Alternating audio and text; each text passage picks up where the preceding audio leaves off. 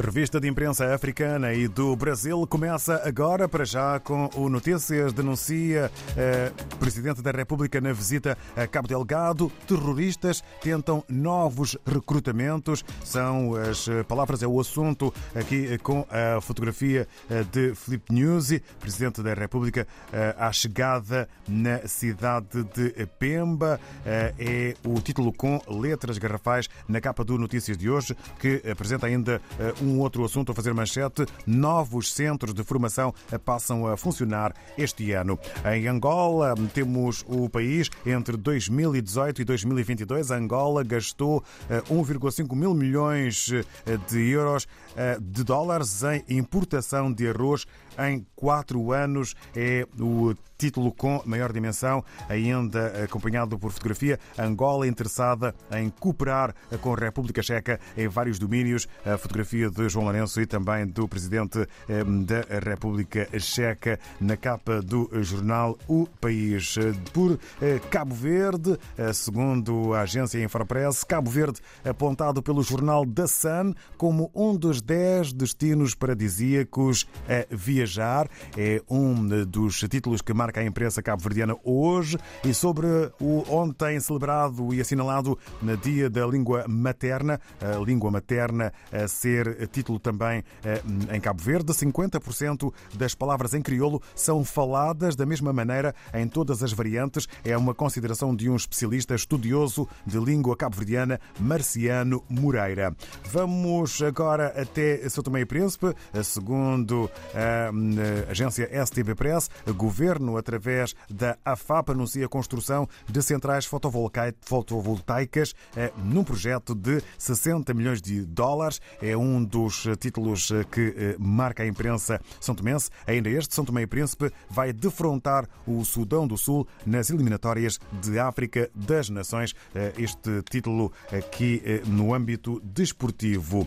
No Brasil, temos a Folha de São Paulo com uma fotografia que demonstra tranquilidade e boa disposição entre o chefe da diplomacia dos Estados Unidos da América, Anthony Blinken, em reunião com o presidente Lula, PT, no Palácio do Planalto. É um, uma imagem que dá então origem ao título com letras garrafais. Secretário dos Estados Unidos da América diz a Lula que não há genocídio em Gaza. Em reunião no Planalto, o americano conta a história do seu padrasto no Holocausto. É um dos assuntos que faz manchete na capa do jornal brasileiro Folha de São Paulo. Ainda este fora de portas e de fronteiras. Agricultores protestam em Madrid com tratores. Também com destaque fotográfico um título que está na capa do jornal Folha de São Paulo no Brasil. Regressamos à África nesta manhã de quinta-feira, como é habitual. Estamos na Guiné-Bissau com Filomeno Sambu no Democrata na redação. Vamos, Filomeno Sambu, saber o que podemos ler na mais recente edição. Um bom dia. Ora, viva muito bom dia, ouvintes da RDB África. Sejam bem-vindos a mais uma edição de Revista de Imprensa do jornal Democrata da Guiné-Bissau. Edição desta semana, 22 de fevereiro de 2024, o Democrata destaca com manchete a preocupação dos populares do Ilhéu das Galinhas, uma localidade que fica a 20 milhas da capital Bissau, de onde nos chegam relatos de que crianças consomem cannabis com a influência dos pescadores estrangeiros. O jornal destaca em título que, abandonadas à sua sorte, crianças do Ilhéu das Galinhas, sem amparo, distraem-se com cannabis e a pesca. No interior do jornal pode ler-se que um número significativo das crianças do Ilhéu das Galinhas que apoiam pescadores estrangeiros nas atividades da pesca consomem a droga cannabis através da influência desses pescadores estrangeiros, facto que constitui uma preocupação da Associação de Filhos e Amigos do Ilhéu. O jornal destaca ainda na sua capa principal a reação do especialista guineense em cultura, João Cornélio Gomes Correia, sobre a quebra que se registra na dinâmica da maior manifestação cultural do país, Carnaval, a denúncia dos intermediários que intervêm no setor de caju sobre a fuga de cerca de 200 mil toneladas da castanha de caju para o Senegal.